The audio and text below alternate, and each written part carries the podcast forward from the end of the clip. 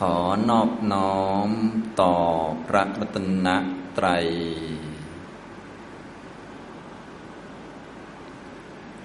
สวัสดีครับท่านผู้เข้าปฏิบัติธรรมทุกท่าน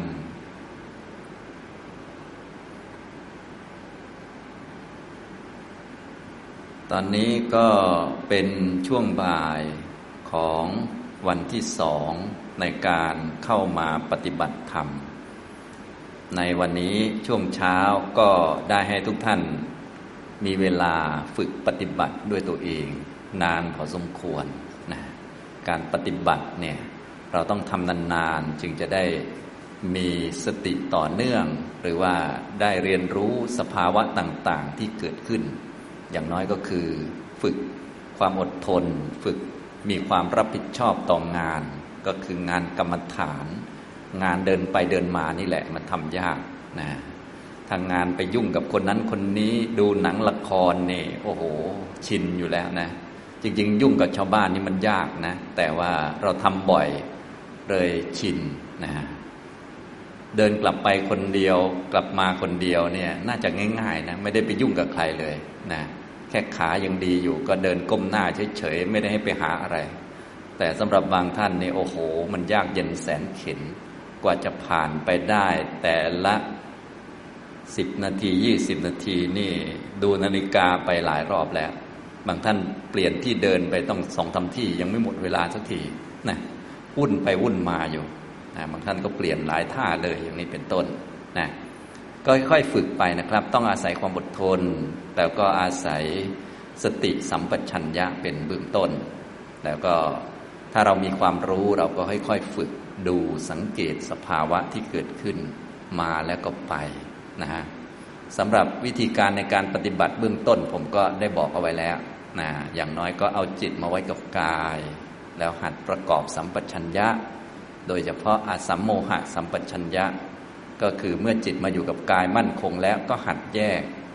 ส่วนหนึ่งเป็นกาย ส่วนหนึ่งเป็นจิตนะตัวเดินนี่เป็นกาย จิตมันเดินไม่ได้ นะการเดินก็เป็นอาการหนึ่งของกาย มันไม่ได้มีการเดินตลอดหรอกมันไม่เที่ยงเดี๋ยวสักหน่อยมันก็ไปนั่ง การนั่งก็เป็นอาการหนึ่งของกาย เพราะว่ากายนี้มันเป็นทุกข์จะให้มันเดินอย่างเดียวก็ไม่ได้ มันก็ต้องไปนั่งนะฮะ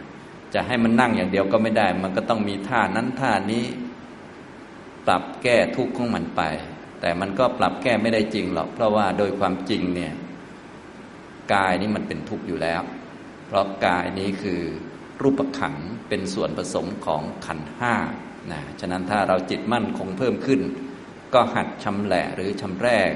หรือแยกแยะกายออกเป็นธาตุสี่ดินน้ำไฟลม จะเริ่มต้นจากท่านไหนก่อนก็ได้ อย่างเช่นท่านที่ชอบดูลมหายใจก็แยกท่านลมออกมาก่อน เพราะลม ลมหายใจก็เป็นส่วนหนึ่งของธาตุลมนะมันเป็นของไม่เที่ยงมันเกิดมันดับ นะหรือท่านใดที่ชอบเดินเนี่ยเดินก็เป็นส่วนหนึ่งของธาตุลม เพียงแต่ลมคนละอันกันเท่านั้นเอง ถ้าลมหายใจเข้าหายใจออกก็เป็นส่วนหนึ่งของลมนะลมมันก็จะมีอยู่หกแบบด้วยกัน ลมที่พัดขึ้นข้างบน ลมพัดลงเบื้องล่าง ลมในท้อง ลมในลำไส้ ลมที่พัดไปตามอวัยวะส่วนต่าง ๆ ของร่างกายทำให้มีการ เดินยืนนั่งนอนได้ ที่เราเคลื่อนไหวได้นี่เป็นลมมันเคลื่อนนะแต่แรก ๆ เราก็ฝึกสติก่อน เห็นกายเดินไปก่อน เป็นกิริยาของกาย เมื่อมันคงแล้วเราจึงมาดูเป็นทัดสีมันเดินนะทีนี้บางท่านก็เรียกว่ากำหนดอยู่ที่อิริยาบถเราก็ดูไปที่ทัดลมก่อนเลย เพราะทัดลมนั่นเองเป็นตัวก่อให้เกิดการเคลื่อนไหวต่างๆ นะซึ่งลมนี้ก็เป็นของไม่เที่ยงเกิดจากจิต จิตมันสั่งมาเดิน ลมก็ไม่เที่ยง จิตที่สั่งก็ไม่เที่ยง ก็คอยดูสังเกตไป ก็ค่อยๆได้ความรู้ พอได้ธาตุใดธาตุหนึ่งเป็นเบื้องต้นแล้วต่อไปก็แน่นอนลมมันก็อยู่คนเดียวไม่ได้ มันก็อยู่กับดินน้ำไฟลมนั่นแหละนะท่านใดทำอะไรไม่เป็นเลยก็กระท่องเอาก็ยังได้ท่องไปก่อน แล้วก็นึกตามนะผมขนเล็บฟันหนังเป็นต้นเนี่ย อาการ 32 อย่างนี้นะครับ อันนี้ก็ให้ทุกท่านค่อย ๆ ฝึกปฏิบัติ เอาจิตมาไว้กับกาย แยกกายแยกจิต แยกรูปธรรมนามธรรม ต่อไปก็ฝึกให้เห็นว่าทั้งรูปทั้งนามนั้นล้วนเป็นของไม่เที่ยง เป็นทุกข์ไม่เป็นตัวไม่เป็นตน ความรู้สึกเกิดขึ้นก็เป็นเวทนาเป็นของไม่เที่ยงนะอย่างนี้นะครับ ก่อนที่จะได้บรรยายข้อธรรมะนะครับ โดยเฉพาะต่อจากเมื่อคืนนี้ที่ได้พูดเรื่องการฝึกปฏิบัติทางด้านปัญญาตามมหาสติปัฏฐานสูตรนะก็จะตอบคำถามของท่านผู้เขียนถามมาสักเล็กน้อยนะครับ มีสามท่านที่เขียนปัญหามาถามนะ ท่านใดมีปัญหาก็สามารถเขียนไว้ในกล่องได้ หรือว่าเขียนแล้วก็เอามาวางที่โต๊ะก็ได้ ถึง เวลาจะได้ตอบให้นะครับ ท่านที่หนึ่งนี้เขียนปัญหามาถามว่า การเจริญเมตตาให้เป็นสีมะสัมเพทะคืออะไร มีวิธีวางจิตอย่างไร อาจารย์ช่วยขยายความด้วยค่ะนะการเจริญเมตตาให้เป็นสีมะสัมเพทะก็คือ การทำลายขอบเขตอารมณ์ของเมตตานะ พวกเรานี้เมตตาก็เกิดบ้างอยู่แล้วก็คือความเป็นเพื่อนเป็นมิตร แต่ว่ามันยังมีข้อจำกัดนะส่วนใหญ่ที่เป็นพวกเราเป็นเพื่อนเป็นมิตร เราก็จะรู้สึกเป็นเพื่อนมิตร มีความเมตตาหวังดีปรารถนาดีขอให้เจริญก้าวหน้ากับบุคคลที่เรารัก หรือว่ากับคนที่มีบุญคุณกับเรา หรือกับพระภิกษุที่ท่านเรียบร้อยอย่างเงี้ยเราเห็นแล้วก็รู้สึกสดชื่น เหมือนเป็นเพื่อนมิตรขอให้ท่านเจริญก้าวหน้าในธรรมอย่างนี้เป็นต้น อันนี้เมตตาของพวกเราก็มีอยู่บ้างอยู่แล้ว เกิดเรื่อยทีเดียว แต่ว่าอารมณ์มันน้อยเกินไปนะยังไม่ทำลายขอบเขต บางครั้งเมตตาก็มีกำลังน้อยเกินไป มีความหวังดีปรารถนาดีกับลูกกับสามีนะมันน้อยนะแต่กิเลสมันเยอะกว่าก็คือความยึดมันเยอะกว่า ก็แทนที่จะเป็นเมตตาหรือว่า ความเป็นเพื่อนมิตรก็กลายเป็นราคะไปติดข้องเราของเราไปนะฉะนั้นโดยพื้นฐานพวกเราก็มีเมตตากันอยู่บ้างอยู่แล้ว โดยเฉพาะท่านไหนที่เป็นคุณพ่อคุณแม่อย่างนี้ก็จะมีความหวังดีปรารถนาดีกับลูกของตัวเอง แต่บางทีก็เมตตามันไม่ได้เจริญ ไม่ได้อบรม มันเป็นแบบธรรมชาติของพ่อแม่เฉยๆเกิดอยู่เรื่อย แต่ว่าราคะมันเยอะกว่านะก็กลายเป็น ติดข้องกัน แทนที่จะมีความหวังดีปรารถนาดีที่เป็นกุศล อกุศลก็มีแรงเยอะกว่ากลายเป็นยึดเป็นถือ เราของเราไปอีกอย่างนี้ทำนองนี้นะครับ เราก็เลยต้องหัดเจริญเมตตาขึ้น เพราะเมตตามันก็มีอยู่เรื่อย ๆ อยู่แล้ว เพื่อให้รู้จักภาวะเมตตาที่ดีเนี่ยก็ให้เอาตัวเองเป็นพยานก่อน ก็คือรักตัวเองให้เป็นซะก่อน เพราะจะเอาของดีไปให้คนอื่นเนี่ย ก็เอาของดีให้ตัวเองก่อน ไม่กล้าคิดให้ตัวเองมีความทุกข์รักตัวเอง ส่งเสริมตัวเอง อยากให้ตัวเองเข้าใจธรรมะ อยากให้โอกาสกับตัวเอง ตัวเองเคยทำผิดบ้างทำไม่ดีบ้างก็คล้ายๆ ดันก้นตัวเองว่า เออเชียร์อย่างเงี้ยทำตรงนี้ เหมือนกับเรามีเพื่อน เพื่อนมาปรึกษา เราเป็นเพื่อนเขา เราก็เออทำผิดบ้างไม่เป็นไรหรอกคนเราก็เป็นปุถุชน อะต่อไปก็ตั้งใจให้ดีนะ อะไรก็ว่าไปอันนี้คือลักษณะของความเป็นเพื่อนมิตรให้กำลังใจกันอ่าต่อไปเราก็ต้องรักตัวเองให้เป็นนะอย่างนี้นะก็น้อมจิตมาที่ตัวเองทำให้จิตเป็นกุศล ถ้ายังมองไม่เห็นก็บริกรรมเอาก่อนก็ได้อาหังสุขิโตโหมิ นิทุกโขโหมิเนี่ยนึกบ่อยๆ แล้วก็ดูที่จิตของเรา จิตในการภาวนานี้มันจะอยู่กลางกลางตัว มันเกิดที่หัตถยวัตถุ วคู่หัวใจอยู่กลางกลางตัวนะก็จะเกิดความรักตัวเองเหมือนโอบกอดตัวเองเป็นอย่างนี้นะอันนี้คือตัวกรรมฐานนะทีนี้ก็เอาตัวนี้ขยายอารมณ์ออกไป มันจะได้ตัวเยอะจะได้เยอะขึ้น เพราะว่าเมตตาเนี่ยมันมีคนอื่นเป็นอารมณ์นะเพียงแต่ว่าเอาตัวเองเป็นพยานเฉยๆมันมีคนอื่นเป็นอารมณ์ก็หัดเจริญเมตตา จากคนที่เจริญง่ายที่สุดก่อน ก็คือคนที่มีบุญคุณเนี่ยเจริญง่าย คนที่เป็นพระสงฆ์หรือท่านผู้มีศีลมีธรรม คนที่มีบุญคุณกับเราอย่างนี้ขอให้เจริญก้าวหน้ามีความสุขบรรลุธรรมนะ อย่างนี้ก็จิตของเราก็ดีงามเป็นกุศลขึ้น ต่อไปก็เจริญกับคนที่เรารักเป็นเพื่อนร่วมปฏิบัติธรรม กับญาติมิตรพี่น้องนะโดยเฉพาะเห็นหน้ากันยิ่งดี หรือไม่เห็นหน้าก็ เจริญได้โดยนึกถึงเขา ให้นึกถึงคนที่ยังมีชีวิตอยู่ เมตตาก็จะเจริญขึ้นนะต่อมาก็ขยายวงออกไปก็คือคนทั่วๆไปนะคนทั่วไปเลย อันนี้ก็ขยายออกมาเรื่อยๆ จนถึงสูงสุดนะที่เจริญเมตตาได้ยากก็คือคนที่เป็นศัตรู คนที่เป็นคู่เวรคนที่เราไม่ชอบขี้หน้านะถ้าทำได้ครบอย่างนี้ ก็เรียกว่าทำลายขอบเขตของเมตตาออกไปได้ เพราะว่าแต่เดิมนี้เราเป็นเพื่อนได้เฉพาะลูกของเรา หวังดีเฉพาะลูกของเราลูกของชาวบ้านบางทีก็ตบเขาก็มีนะ อย่างนี้เป็นต้นนะหวังดีได้เฉพาะฝ่ายเราฝ่ายตรงข้ามก็ยิงก็ทิ้งเลยประมาณนี้นะนะฝ่ายเราให้เข้าบ้าน ฝ่ายเขายิงทิ้งประมาณนั้นนะอันนี้ก็คือมันมีขอบเขตอยู่มีเขตแดนอยู่ เราก็ทำลายเขตแดนนั้นนะทำลายขอบเขตแดน ด้วยเมตตาที่มีอารมณ์ไม่จำกัด อันนี้เรียกว่า สีมะสัมเพทะ การทำลายเขตแดนก็คือมีเมตตาเป็นเพื่อนมิตรหวังดี ปรารถนาดีอยากให้เขาประสบความก้าวหน้าเจริญรุ่งเรืองนี้เท่าเทียมกันในสี่บุคคล คนที่หนึ่งคือตัวเอง อยากให้ตัวเองมีความสุขพ้นทุกข์นะ กลุ่มคนที่สองก็คือคนที่เรารัก กลุ่มคนที่สามก็คือคนกลางๆทั่ว ๆ ไป กลุ่มคนที่สี่ก็คือคนที่เราไม่ชอบหรือศัตรู ถ้าทั้งสี่คนนี้รักเท่ากัน เสมอกันไม่ต่างกัน รักลูกของเรา สมมติลูกของเรา ไปทะเลาะกับลูกชาวบ้าน โดนลูกชาวบ้านตบเอาอย่างนี้เป็นต้นนะ ถ้ารักสองคนนี้เท่ากันเลย ก็ถือว่าเป็นสีมะสัมเพทะ แต่ก็ทำยากแล้วแบบนี้นะ ก็ต้องค่อยๆฝึกเอานะครับทำตรงนี้ อันนี้คือ ลักษณะของเมตตาที่เป็นสีมะสัมเพทะสีมาแปลว่าเขตแดน สัมเพทะแปลว่าทำลายขอบเขตทำลายเขตแดน อันนี้ก็คือสมาธิที่เป็นอุปจารสมาธินั่นเองนะถ้าได้อุปจารสมาธิอย่างนี้แล้ว ก็รักษาเมตตาอย่างนี้ไปเรื่อยๆ จิตก็ตั้งมั่นขึ้นไปเรื่อยๆ จนได้อัปปนาได้นะจิตก็มั่นคง ก็อาศัย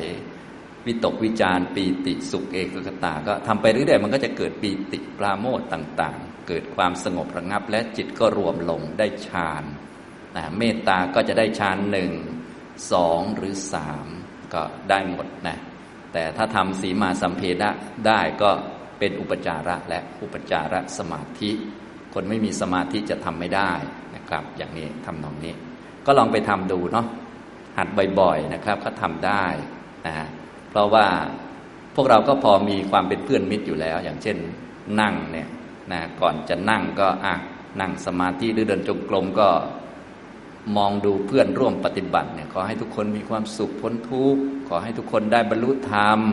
ขอให้ได้สมาธิขอให้ได้เจริญในธรรมอย่างนี้เป็นต้น ก็เป็นเมตตาแล้วนะก็หัดทำอย่างนี้บ่อยๆบ่อยๆนะเพราะว่าเมตตาก็พวกเราก็มีอยู่แล้วในจิต เพียงแต่ว่าอารมณ์มันยัง ไม่เยอะมันก็เลยตัวไม่ใหญ่นะแล้วก็ขอบเขตมันยังเยอะอยู่ แล้วก็ค่อยๆขยายวงไปเรื่อยๆ ก็จะถึงสีมะสัมเพทะหรือสีมาสัมเพทะได้นะครับ มีวิธีวางจิตอย่างไรนะการเจริญเมตตาเนี่ยมันก็เป็นกรรมฐานอย่างหนึ่ง เพื่อฝึกจิตของเราให้ดีงามนั่นแหละนะและกรรมฐานเมตตานี่มันดีในแง่ที่ว่า เราไม่ต้องหลบไปที่นั่นที่นี่ก็ได้ คนก็มีอยู่เป็นประจำอยู่แล้ว เอาคนเป็นอารมณ์ เราจะเห็นคนจริงหรือว่าแอบทำในห้องก็ได้ ไม่ต้องเห็นคนก็นึกเอาก็ได้ นึกถึงคนที่เขามีชีวิต หรือเห็นคนจริงก็ได้นะ มันก็จะช่วยให้ไม่เกิดการกระทบกระทั่ง คนที่จะทำเมตตาได้ดีก็คือ คนที่เห็นโทษของโทสะเห็นโทษของความโกรธนะทุกท่านคงไม่อยากจะโกรธใช่ไหมนะ ถ้าไม่อยากจะโกรธก็ต้องมีเมตตาอยู่ในจิต ถ้ามีเมตตาอยู่ในจิตความโกรธมันก็เกิดไม่ได้ ยิ่งเมตตาเยอะความโกรธก็ยิ่งโอกาสก็จะเกิดได้ยากขึ้นยากขึ้นไปเรื่อยๆนะยิ่งถ้าเป็นเมตตาเจโตวิมุตต์แล้ว ก็เรียกว่าตอนนั้นตอนที่จิตยังเป็นสมาธิอยู่นี่ความโกรธไม่มีเลย ไม่มีโมโหเลย ตอนที่เราแผ่เมตตาก็ดีอะไรก็ดีจิตที่เป็นสีมะสัมเพทะเนี่ย เอาขนาดว่าศัตรูมาเนี่ย จิตก็ยังดีอยู่เลยนะอย่างนี้ แต่ก็มีข้อจำกัดแล้วนะ แต่เพียงแต่ว่าถ้าจิตมั่นคงก็โอกาสที่ความโกรธโมโหจะเกิดขึ้นนี่ก็น้อยมากแล้วนะถ้าจะไม่เกิดเลยก็ต้องอาศัยอนาคามิมักแต่นี้เป็นเรื่องของเมตตานะก็จะเป็นกรรมฐานประเภทที่ตรงข้ามหรือเป็นปฏิปักษ์ต่อความโกรธนะคนที่จะเจริญได้ดีก็คือ คนที่เห็นโทษของความโกรธไม่อยากจะโกรธแล้วนะคือไม่อยากจะโกรธแต่ไม่มีเมตตามันก็โกรธก็เกิดขึ้นได้อยู่ ก็ต้องมีเมตตาเข้ามาแทน เพราะเราต้องเจอกับคนอยู่เรื่อยๆนะเราก็หัดฝึกไว้ อย่างนี้ความโกรธมันก็จะไม่ค่อยเกิด เห็นโทษของความโกรธ เห็นอานิสงส์ของขันตินะแล้วก็อานิสงส์ของพวกเมตตา โดยเฉพาะเมตตาชั้นสูงเนี่ย ตามที่หลายท่านอาจจะเคยสวดท่องหรือได้ยินเป็นประจำที่เขาบอกว่าเมตตาเจโตวิมุตต์เนี่ย ถ้าใครทำได้ก็คือทำถึงสีมะสัมเพทะ แล้วก็จิตมั่นคงได้ฌานเนี่ย ก็จะได้อานิสงส์สิบเอ็ดประการนั่นเองนะหลายท่านก็อาจจะเคยได้ยิน มีหลับเป็นสุขสบาย ตื่นก็สบายนะไม่ฝันร้ายเป็นที่รักของคนทั้งหลายนะเป็นที่รักของ อมนุษย์ด้วยไม่ใช่คน พวกเทวดา พวกแมว พวกสัตว์ต่าง ๆ ก็จะรัก ดีไม่ดีแมงสาบวิ่งมาก็จะรักเราเองนะจิ้งจกก็เห็นกันก็จะยิ้มให้กันอย่างนี้เป็นต้นนะไม่ใช่เห็นปุ๊บก็โอ้โห ทั้งไม่กวาดทั้งอะไรก็ ตกอกตกใจกันไปทั่ว ไม่ใช่ตกใจทั้งเราทั้งจิ้งจกมาอย่างนั้นนะอันนี้ถ้ามีเมตตามันก็จะเป็นอีกแนวหนึ่งก็ลองไปทำดูนะครับ นะครูบาอาจารย์ที่ท่านมีเมตตาทุกท่านคงจะเห็นเวลาวัดของท่านเราเข้าไปก็จะรู้สึกสดชื่น พวกสัตว์ทั้งหลายก็อยู่ด้วยกันอย่างเป็นสุขนะมีความปลอดโปร่ง รู้สึกว่ามีเทวดาคอยเฝ้ารักษาอย่างนี้เป็นต้น ก็เพราะว่าเป็นที่รักของพวกเทวดานะครับ พวกเทวดาก็รักษานะอันนี้ พวกยาพิษ พวกไฟหรือว่า สัตราอาวุธเนี่ยก็แทงไม่เข้า ยาพิษก็ไม่อาจจะทำลายร่างกายได้ ด้วยอนุภาพของเมตตา ด้วยจิตที่มีความเมตตาไม่มีโทสะนั้นจะทำให้เป็นสมาธิได้เร็วท่านไหนเจริญเมตตาจิตอยู่เรื่อยๆนี่สมาธิก็จะเกิดไวเนื่องจากตัวทำลายสมาธิทำลายศีลตัวหลักก็คือโมโหนั่นแหละ โทสะบางท่านฝึกแล้วก็โมโหเรื่อยนะ กำลังจะได้สมาธิเพื่อนเดินตัดหน้าทีเดียวโอ้ยอยากถีบต้นมันเหลือเกิน อยากถีบตูดมันจริง ไอ้หมอนี่นะเรากำลังเดินก้มหน้ากำลังจะได้สมาธินะมีเพื่อนมาคุยกับอยู่ข้างโมโหมัน สมาธิหลุดมือเลย อย่างนี้เป็นต้น แต่ถ้ามีเมตตาจิตเนี่ยก็จะได้สมาธิได้ง่าย สมาธิเกิดไวนะผิวหน้าก็มีความผ่องใสนะ ถ้าก่อนจะตายก็ไม่หลงลืมสติตาย หากไม่ได้บรรลุธรรมสำหรับคนได้ฌานก็จะไปพรหมโลก อันนี้ก็คืออานิสงส์นะ ถ้าเราวางจิตเป็นเห็นโทษเห็นอานิสงส์อย่างนี้มันก็สามารถที่จะปฏิบัติต่อเนื่องไปได้นะครับ ท่านใดสนใจก็ไปศึกษาวิธีการต่างๆ ในรายละเอียดเพิ่มได้ แต่ว่าในการทำกรรมฐานเราไม่ต้องไปรายละเอียดเยอะก็ได้ ใช้แค่สองคำก็พอ นะทำบ่อยๆย้ำๆเริ่มต้นจากขอให้มีความสุขขอให้พ้นทุกเนี่ยให้ตัวเองก่อน ต่อไปก็ขอให้ท่านนี้มีความสุขผลทุกข์ขอให้เจริญคือคำนะก็ยังไงก็ได้ขอให้อยู่ในวงนี้ ขอให้มีความสุขผลทุกขอให้ท่านนี้มีความสุขผลทุก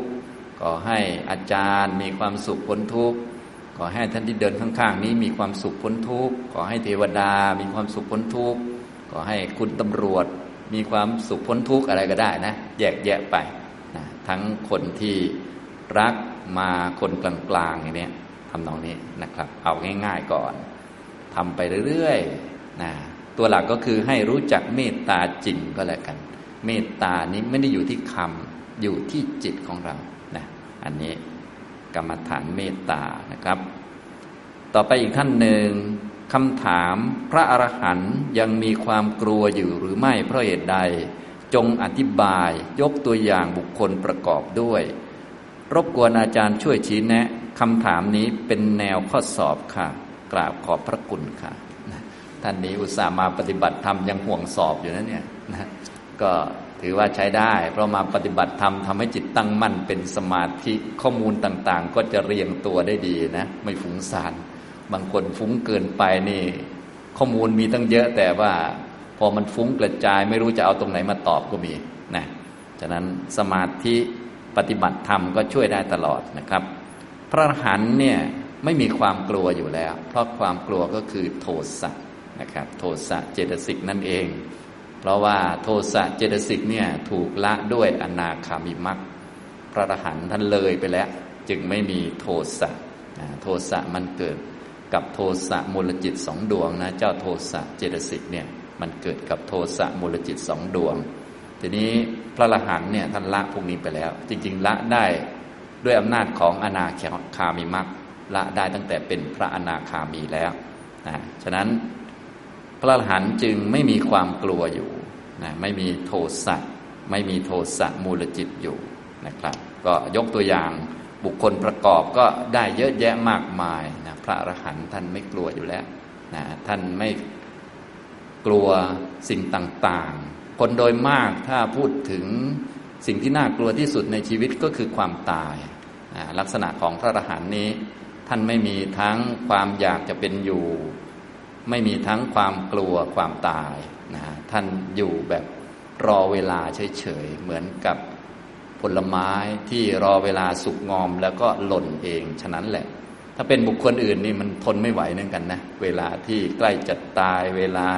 ที่เจ็บป่วยนี่มันจะกลัวความตาย เพราะสัตว์ผู้เกิดมาในโลกนี่ที่จะไม่กลัวตายเลย คงจะไม่มี อันนี้เรายกไปที่สูงสุดเลย ส่วนพระอรหันต์ไม่มีนะ ไม่มีความอยากเป็นอยู่ก็ไม่มี กลัวตายก็ไม่มีนะครับทำตรงนี้ก็ อยู่ไปเรื่อยๆนะเจ็บปวดยังไงก็ไม่ฆ่าตัวตาย ไม่ได้อยากจะตาย แล้วก็ไม่ได้อยากจะเป็นอยู่ ไม่กลัวด้วย รอขันมันแตกเฉยๆ รอมันแก่จริง ๆ เหมือนผลไม้มันหล่นเองอย่างนั้นแหละนะพระอรหันต์ไม่มีการไปทำอะไรขัน จะเจ็บจะปวดจะผุพังยังไง ท่านก็รอมันด้วยใจเบิกบานสบาย ด้วยใจอยู่กับนิพพาน ไม่มีความหวาดพิตก ไม่มีความกลัวใด ๆ ทั้งสิ้นนะอย่างนี้ทำนองนี้นะครับ ต่อไปอีกขั้นหนึ่ง ถ้าเจริญพุทธานุสติโดยเริ่มจากท่องคำสวดวนไปมาเพื่อให้จิตแนบแน่น ไม่ไปคิดเรื่องอื่น และต่อมาก็ระลึกถึงพุทธคุณตามบทจนเกิดปราโมทปีติปัสสธิ สุขสมาธิตามลำดับ แล้วเราจะสามารถใช้พุทธานุสตินี้ พลิกไปเป็นวิปัสสนาอย่างไง ต้องไปกำหนดรู้ตัวไหนต่อนะก็กำหนดรู้จิตที่มีปราโมทปีติปัสสติสุขสมาธินั่นแหละนะจิตที่มีสมาธิก็เป็นจิตชนิดหนึ่ง เป็นของไม่เที่ยงนะจิตนี้ก็เกิดที่หัตถยวัตถุหัตถยวัตถุเป็นรูปเป็นที่เกิดของจิต นะจิตที่ตั้งมั่นเป็นสมาธินี้มันอยู่แถวแถวกลางอกเราก็ให้รู้จักว่า โอ้นี่เป็นจิตชนิดหนึ่งเบิกบานผ่องใสเป็นจิต ไม่เที่ยงเกิดที่หัตถยวัตถุหัตถยวัตถุนี้เป็นรูปอาศัยอาศัยอยู่ที่มหาภูตรูป คือดินน้ำไฟลมเนี่ยก็ได้รูปนามแล้ว หรือบางท่านยังไม่เกิดสมาธิก็ได้ ก็คือพอจิตมั่นคงพอสมควรแล้วนะท่อง อิติปิโสไปนึกถึงคุณของพระพุทธเจ้าไปจิตตั้งมั่นเป็นสมาธิอยู่กับตัวแล้ว ถ้าเราอยู่ในท่านั่ง ก็ให้รู้จักว่า โอ้ ตอนนี้กายอยู่ในท่านั่ง จิตกำลังนึกถึงพุทธคุณนะจิตที่นึกพุทธคุณเที่ยงไหมก็ไม่เที่ยงนะกายเที่ยงไหมก็ไม่เที่ยง อย่างนี้ทำนองนี้นะครับ ก็พิจารณาได้เลยนะ จะรอจนจิตเป็นสมาธิก็ได้ ก็กำหนดจิตที่เป็นสมาธิไม่เที่ยง เกิดที่หัตถยวัตถุกายนั่งอยู่หรืออะไรก็ตามแต่ได้หมด หรือยังไม่เป็นสมาธิก็กำหนดได้นะฉะนั้นขอให้มีสติมั่นคงพอสมควรตั้งมั่นเนี่ยก็กำหนดได้แล้วนะครับ อย่างนี้ทำนองนี้ จิตที่นึกถึงพุทธคุณเนี่ยมันก็ไม่ได้นึกถึงพุทธคุณตลอด เพราะบางวาระบางครั้ง มันก็ไปคิดเรื่องอื่นนะก็นึกถึงพุทธคุณก็ไม่เที่ยง ก็เป็นจิตชนิดหนึ่ง จิตที่นึกถึงเรื่องอื่น ก็เป็นจิตชนิดหนึ่ง ไม่เที่ยง ก็กลับมานึกถึงพุทธคุณใหม่ ก็เป็นจิตอีกอันหนึ่ง ไม่เที่ยงนะเกิดที่หัตถยวัตถุ ดับที่หัตถยวัตถุ หรือบางท่านก็เดินจงกรมก็ได้ บางท่านก็เดินไป เพราะว่านั่งแล้วมันง่วง ท่านเดินสวดมนต์ไปอย่างนี้นะก็พอสติมั่นคง พอสมควรก็กายนั่นแหละเป็นคนเดิน จิตสวดมนต์จิตนึกถึงพุทธคุณนะฮะ กายที่เดินก็ไม่เที่ยง จิตที่นึกถึงคุณของพระพุทธเจ้าก็ไม่เที่ยง ตัวรู้กายก็ไม่เที่ยง ตัวรู้จิตที่สวดมนต์ก็ไม่เที่ยง นี่มันมีหลายตัวนะก็ทุกตัวไม่เที่ยงหมดเลยนะ ก็ให้กำหนดรู้ เท่าที่เราพอกำหนดได้ จะกี่ชั้นก็ตามแต่แต่ว่าให้กำหนดให้รู้จักว่าไม่มีเราไม่มีเขา ไม่มีคนไม่มีใคร มีแต่รูปธรรมกับนามธรรม ที่เป็นอย่างนั้นอยู่นะที่สวดมนต์นึกถึงคุณของพระพุทธเจ้า ก็เป็นจิตชนิดหนึ่ง ตัวรู้จิตที่นึกถึงคุณของพระพุทธเจ้า ก็เป็นจิตอีกชนิดหนึ่ง ไม่เที่ยง จิตก็รู้จิตนะจิตนึกถึงพุทธคุณเป็นสมาธิก็จิตหนึ่ง จิตที่รู้จิตก็เป็นอีกจิตหนึ่ง ไม่เที่ยงเท่ากันแหละสองอันเนี่ยอย่างนี้นะให้กำหนดดูนะบางทีก็ต้องสองสามชั้น มันจะได้ไม่เป็นตัวเรา เพราะบางทีแล้ว เรากำหนดไม่หลายชั้น เช่นว่ากายเดิน ก็รู้สึกว่าอะเรารู้อย่างนี้ก็ไม่ได้นะต้องกายเดิน จิตรู้กายนะทีนี้บางทีก็อ้าวกายเดิน จิตรู้กาย เรามารู้จิตอีกก็ยังไม่ได้นะก็กายเดิน จิตสั่งกายเดิน จิตคิดจิตรู้กาย แล้วก็มีจิตอีกตัวหนึ่งมารู้จิตที่ไม่เที่ยง ทุกอันมันไม่เที่ยงหมดเลย ไม่มีตัวตนหมด สรุปแล้วมีแต่รูปธรรมกับนามธรรมทั้งนั้น ไม่ได้มีเรามีของเราอยู่พอเข้าใจไหมครับอย่างนี้นะก็คอยดูสังเกตไปเรื่อยๆ เท่าที่เราพอทำได้ ที่ควรทำเป็นพิเศษก็คือ ตัวที่มันปรากฏชัดเนี่ยต้องรู้ให้ได้ก่อนนะตัวไหนไม่ปรากฏชัดก็ปล่อยไปก่อนนะอย่างนี้ทำตรงนี้นะครับ อันนี้ทำได้ทั้งท่านั่งท่าเดินหมดเลยนะ สวดมนต์นี้เป็นของดีทำให้จิตมีสติด้วยนะถ้าทำต่อเนื่องเป็นกุศลก็มีสมาธิได้ด้วยพอมีสมาธิก็กำหนดว่า โอ้นี่จิตเป็นสมาธิ มีอารมณ์เป็นพุทธคุณ เป็นของไม่เที่ยง เกิดในกายนี้แหละ เกิดที่หัตถยวัตถุนะอย่างนี้ทำตรงนี้นะครับ และอีกกรณีคล้ายกันคือเมื่อเราฟังธรรมแล้วมีความเข้าใจทำให้เกิดปราโมทปีติ สุขสมาธิเราจะพลิกนำเข้าสู่วิปัสสนายังไง ดูตัวไหนต่อนะก็ได้หมดนะ ตัวที่นั่ง ฟังธรรมอยู่ ตัวที่นั่งก็คือกาย คือธาตุสี่ดินน้ำไฟลมนะเราจะเริ่มที่ธาตุไหนก่อนก็ได้ ถ้าชอบดูลมก็เริ่มที่ธาตุลม ถ้าดูกายก็แล้วแต่เรานะผมก็เล็บฟันหนังก็เป็นธาตุดินธาตุดินนี้จะเป็นก้อนกว่าเขาเป็นแท่งๆอยู่นะกายเป็นคนนั่งธาตุสี่เป็นคนนั่งเป็นของไม่เที่ยง ตัวที่ฟังธรรมก็คือจิต ตัวที่เข้าใจธรรมก็คือจิตนะเข้าใจธรรมะแล้วเกิดปราโมทปีติเบิกบานก็คือจิตนะอย่างนี้ทำนองนี้นะครับ ถ้าท่านไหนเก่งมากขึ้นก็หัดแยกแยะให้ครบขันห้าอันนี้ถ้าเก่งมากขึ้นนะ แต่ตอนแรกๆถ้าไม่เก่งอย่างน้อยก็ได้สองอันก่อน อันนึงเป็นกาย อันนึงเป็นจิต สมมุติท่านไหนเก่งแล้ว สมมุตินะ เก่งแล้วก็แยกให้ครบขันห้าก็คือกายนี้คือรูปขันรูปขันเบื้องต้นคือ มหาภูตรูปสี่นะส่วนด้านจิตก็หัดแยกเป็นสี่ตอนฟังธรรมรู้สึกยังไง ความรู้สึกที่เกิดขึ้น เช่นรู้สึกมีความสุขเบิกบาน ความรู้สึกคือเวทนาเป็นคนรู้สึก กายรู้สึกไม่ได้ จิตรู้สึกไม่ได้ คนรู้สึกก็คือเวทนา ความหมายในเสียงนะเราฟังเราได้ยินเสียงเนาะความหมายในเสียงคือสัญญา ความเข้าใจธรรมะ ความแช่มชื่นเบิกบานปีติปราโมทที่เกิดขึ้น คือสังขารเป็นของเกิดดับ ตัวรู้หลักก็คือวิญญาณ รู้ว่ากายนั่งอยู่ รู้ว่ามีเวทนานี้เกิดขึ้น รู้ว่ามีสัญญานี้เกิดขึ้น รู้ว่ามีปีติสมาธิเกิดขึ้นคือวิญญาณนี่พอเข้าใจไหมครับ แล้วแต่จะกำหนดอันไหนได้ที่ผมพูดนี้คือพูดองค์รวม แต่อันไหนชัดเรากำหนดอันนั้นก่อนนะไม่จำเป็นต้องกำหนดทั้งหมดกำหนดอันที่ชัดก่อน ถ้าไม่มีอันไหนกำหนดหรือว่าไม่มีอันไหนชัดก็ดูกายก่อนนะเอาจิตมาไว้กับกายเป็นเบื้องต้น มีสติสัมปชัญญะในการฟัง อย่างน้อยก็ใจไม่วอกแวก เอาจิตมาไว้กับกายลูกมือซะหน่อย หายใจเข้าหายใจออกซะหน่อย แล้วก็ตั้งใจฟังธรรมพอสติดีก็อะกายนั่งฟัง จิตจดจ่อการฟังนี่อย่างนี้ทำนองนี้ พอมีความเข้าใจจิตสดชื่นเบิกบานมีปีติเกิดขึ้นก็อ๋อปีติเกิด เป็นขันอะไรนะก็ควรหัดแยกเป็นขันหน่อย จะได้คล่องแคล่ว ก็มีห้าอันเท่านั้นเองถ้าแยกยังไม่ได้อย่างน้อยได้สองตัว รูปธรรมกับนามธรรม หรือกายกับจิต ถ้าให้ครบให้เป็นขันห้านี่พอเข้าใจไหมครับแรกๆก็อาจจะต้องนึกถึงนิดนึงนะ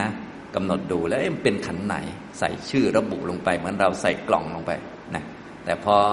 ทำไปสักพักหนึ่งแล้วก็ไม่ต้องใส่กล่องแล้วเพราะมันรู้อยู่แล้วนะถ้ารู้อยู่แล้วก็ไม่ต้องนึกอะไร เพราะมันรู้อยู่แล้ว อันนี้คือสังขารมันเกิดได้ เกิดได้ก็ดับได้เป็นของไม่เที่ยง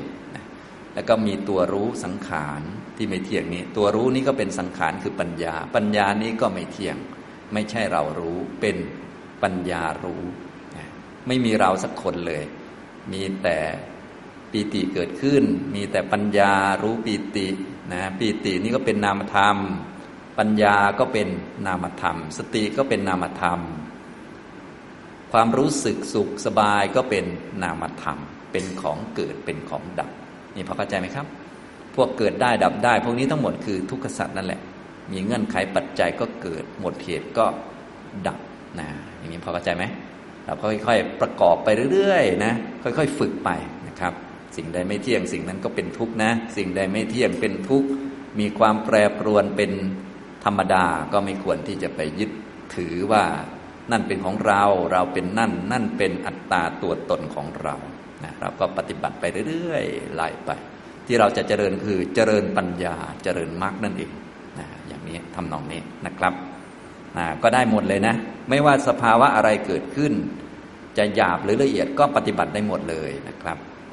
ถ้าละเอียดจนได้ฌานได้สมาธิเนี่ยก็เอาสมาธินั่นแหละมากำหนด อย่างเช่นท่านไหนได้สมาธิตั้งมั่นแล้วก็อ๋อจิตมันตั้งมั่น เป็นของไม่เที่ยงนะบางท่านได้ฌาน ถ้าองค์ฌานปรากฏชัด องค์ฌานไหนปรากฏชัดละ่ะ อาจจะปีติปรากฏชัดก็กำหนดปีติ ไม่เที่ยงเป็นสังขารที่เกิดประกอบกับจิตนะอันนี้มันเกิดกับรูปนะ มันเกิดที่อัตยวัตถุไม่เที่ยง อัตยวัตถุนี้อาศัยมหาภูตรูป ก็รูปนามนั่นแหละสรุปแล้วไม่เกินนี้ไปได้นะครับ ตัวรู้ก็เป็นนามธรรมนะอย่างนี้ทำตรงนี้นะ ค่อยๆ ฝึกไปเรื่อยๆนะครับ ต่อไปมันก็จะลงที่เดียวกันหมด ก็คือทั้งรู้ตัวรู้ทั้งตัวถูกรู้ ทั้งหมดล้วนเป็นของไม่เที่ยงหมดเลย เกิดและดับหมดเลย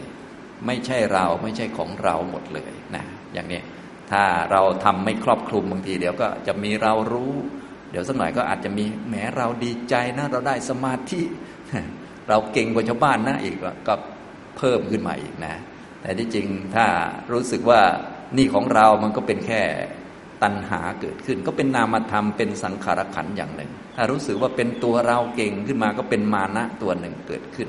ก็เป็นสังขารขันเกิดดับไม่เที่ยงนะอย่างนี้ก็กำหนดให้ได้ทุกตัวนะให้มันเห็นว่ามันเกิดแล้วมันก็ดับเป็นของไม่เที่ยง ไม่มีอะไรเกินขันห้าเลย มีเท่านี้เกิดดับเป็นทุกข์ทั้งนั้นเลยพวกนี้นะครับ อีกข้อหนึ่งถ้าเราเจริญสติหมวดกายอยู่ แล้วมีเวทนาเกิดขึ้นเด่นชัด เช่น ทุกขเวทนาทางกาย เราสามารถพลิกไปดูหมวดเวทนาเลย สลับไปสลับมากับหมวดกายได้ไหม หรือควรกำหนดอยู่แค่หมวดกายอย่างเดียวก่อนนะอันนี้ก็แล้วแต่เราปกติอันไหนปรากฏชัดเราก็ดูอันนั้นไปก่อน มันจะได้ง่ายสะดวกเราจะได้เข้าใจมัน อย่างเช่นเราดูกายกายนั่งอยู่นะ นั่งสักพักหนึ่งดูลมหายใจเข้าออกดูท้องป่องยุบลงหรือว่าพิจารณาธาตุแยกแยะอยู่เราก็ปวดแข้งปวดขาหรือเหน็บชาปรากฏขึ้น เราก็สังเกตดูนะดูเวทนา นี่มันเจ็บมันไม่ใช่กายใช่ไหมก็เอามาพิจารณาอย่างนี้นะครับ ฉะนั้นตัวหลักเราก็ยืนพื้นไว้ ถ้ามีตัวไหนที่เด่นขึ้นมาเราก็พิจารณาตัวนั้น หรือตัวที่ จะทำให้ยึดถือเป็นตัวตน เราก็พิจารณาตัวนั้นว่ามันเป็นอะไร เป็นของเกิดเป็นของดับนะอย่างเช่นว่านั่งอยู่แล้วความเจ็บปรากฏขึ้น เราก็ดูความเจ็บว่า โอ้ที่เจ็บได้คือเวทนานะ จิตมันเจ็บไม่ได้ กายมันเจ็บไม่ได้ ตัวเจ็บได้ เสวยความเจ็บได้คือเวทนาเท่านั้นเจ็บนะแต่เวทนามันมีทั้งไม่เจ็บก็มี ทั้งสบายก็มี ทั้งไม่สบายก็มี เป็นเวทนาเกิดขึ้น ที่มีความเจ็บเพราะเวทนาเกิด เกิดได้ก็ดับได้เป็นของไม่เที่ยง เวทนาเกิดจากผัสสะนะอย่างนี้เป็นต้น เราก็พิจารณาดูแล้วก็ย้อนกลับมาที่รูปได้เหมือนเดิมก็คือ ที่มีผัสสะได้ก็เพราะมีระบบประสาทอยู่ ระบบประสาทก็เป็นกายประสาทเป็นรูปอาศัยนะรูปมันอาศัยนี่มันอาศัยอยู่กับอะไร ก็อาศัยอยู่กับมหาภูตรูป คือพิจารณายังไงมันก็อยู่ในนี้แหละ มันไม่ไปไหนหรอกนะเพียงแต่ว่าอันไหนปรากฏชัดเราก็ ดูอันนั้นให้มันเข้าใจนะให้มันชัดเจนนะอย่างนี้พอไม่มีอะไรชัดเราก็เลือกอันใดอันหนึ่งเป็นตัวหลักของเราไว้ เช่น เลือก ผมก็เล็บฟันหนังเป็นตัวหลัก เลือกลมหายใจเป็นตัวหลักนะเลือกการตอนเดินก็ดูอิริยาบถร่างกายเป็นตัวหลักอย่างเงี้ยดูเป็นตัวหลักไว้ ตัวอื่นเราก็สังเกตเข้ามานะฮะก็ตัวหลักก็คือ ส่วนกายกับจิตที่รู้กาย อันนี้ตัวหลักกายก็ไม่เที่ยง คือธาตุสี่ดินน้ำไฟลม จิตที่รู้กายก็ไม่เที่ยงนะเป็นตัวหลักเป็นพื้นไว้ถ้ามีจิตอื่นมาเราก็กำหนด ถ้ายังไม่มาเราก็จิตมันรู้นั่นแหละนะอันนี้นะครับ นี่ก็ค่อยๆ ปฏิบัติไปนะครับ ต่อไปมันก็จะคล่องแคล่วแรกๆเหมือนกับเราจะช่วยมันสลับนั่นนี่นะแต่พอคล่องขึ้นต่อไปจิตมันก็จะสลับของมันเองนะมันก็ทำไปแล้วก็ถ้ามันเก่งแล้วมันชำนาญแล้ว มันทำของมันแล้วได้ปัญญาดีเราก็ สบายๆคอยสังเกตอ่าจิตมันดูนี่เอามันไม่เที่ยงนะทีนี้ถ้าจะรู้สึกว่าเป็นเราขึ้นมาตรงไหน ก็อย่าลืมกำหนดเพิ่มอย่างเช่นเฮ้ยเราเห็นจิตไปทำนั่น เราเห็นจิตไปทำนี่อ๋อแสดงว่าเราเนี่ยจริง ๆ คือทิฏฐิมันเกิดขึ้น ก็ให้รู้จักว่า โอ้นี่ทิฏฐิมันเกิดขึ้น เป็นสังขารขันไม่เที่ยงนะตัวรู้กายก็เป็นจิต ตัวรู้จิตก็เป็นจิตอีกนั่นแหละ ตัวรู้ไม่เที่ยงก็เป็นจิตเป็นปัญญานั่นแหละ พวกนี้ก็ไม่เที่ยงเหมือนคนอื่นนั่นแหละ สรุปแล้วเนี่ย อย่างนี้พอเข้าใจไหมครับนะก็ค่อยๆสังเกตดูนะครับนะทั้งหยาบละเอียดซามประณีตใกล้ๆก็ทำได้หมดเลย เป็นของไม่เที่ยง เป็นทุกข์ไม่เป็นตัวไม่เป็นตนนะถ้าไม่มีอะไรจะทำก็หลักพื้นฐานก็ดูกายไปก่อนนะกายดูรูปขันไปก่อนเพราะมันหยาบดีนะ และรูปขันก็หลัก ๆ ก็มหาพุทธรูปธาตุสี่เป็นตัวหลักก่อน ถ้ายังทำไม่เป็นก็ท่องก่อนนึกก่อนก็ได้นะค่อยๆทำพอทำตัวนี้เป็นหลักแล้วเดี๋ยวมีตัวอื่นมาให้ดูเองนะมีจิตรู้มา มีปีติมาก็คอยกำหนดดู มีเวทนามา ก็คอยกำหนดดู มีความสุข มีความง่วงเหงาเศร้าซึม มีความฟุ้งซ่านก็คอยกำหนดดูนะครับทำนองนี้นะ อันนี้ ท่านที่สามนะครับ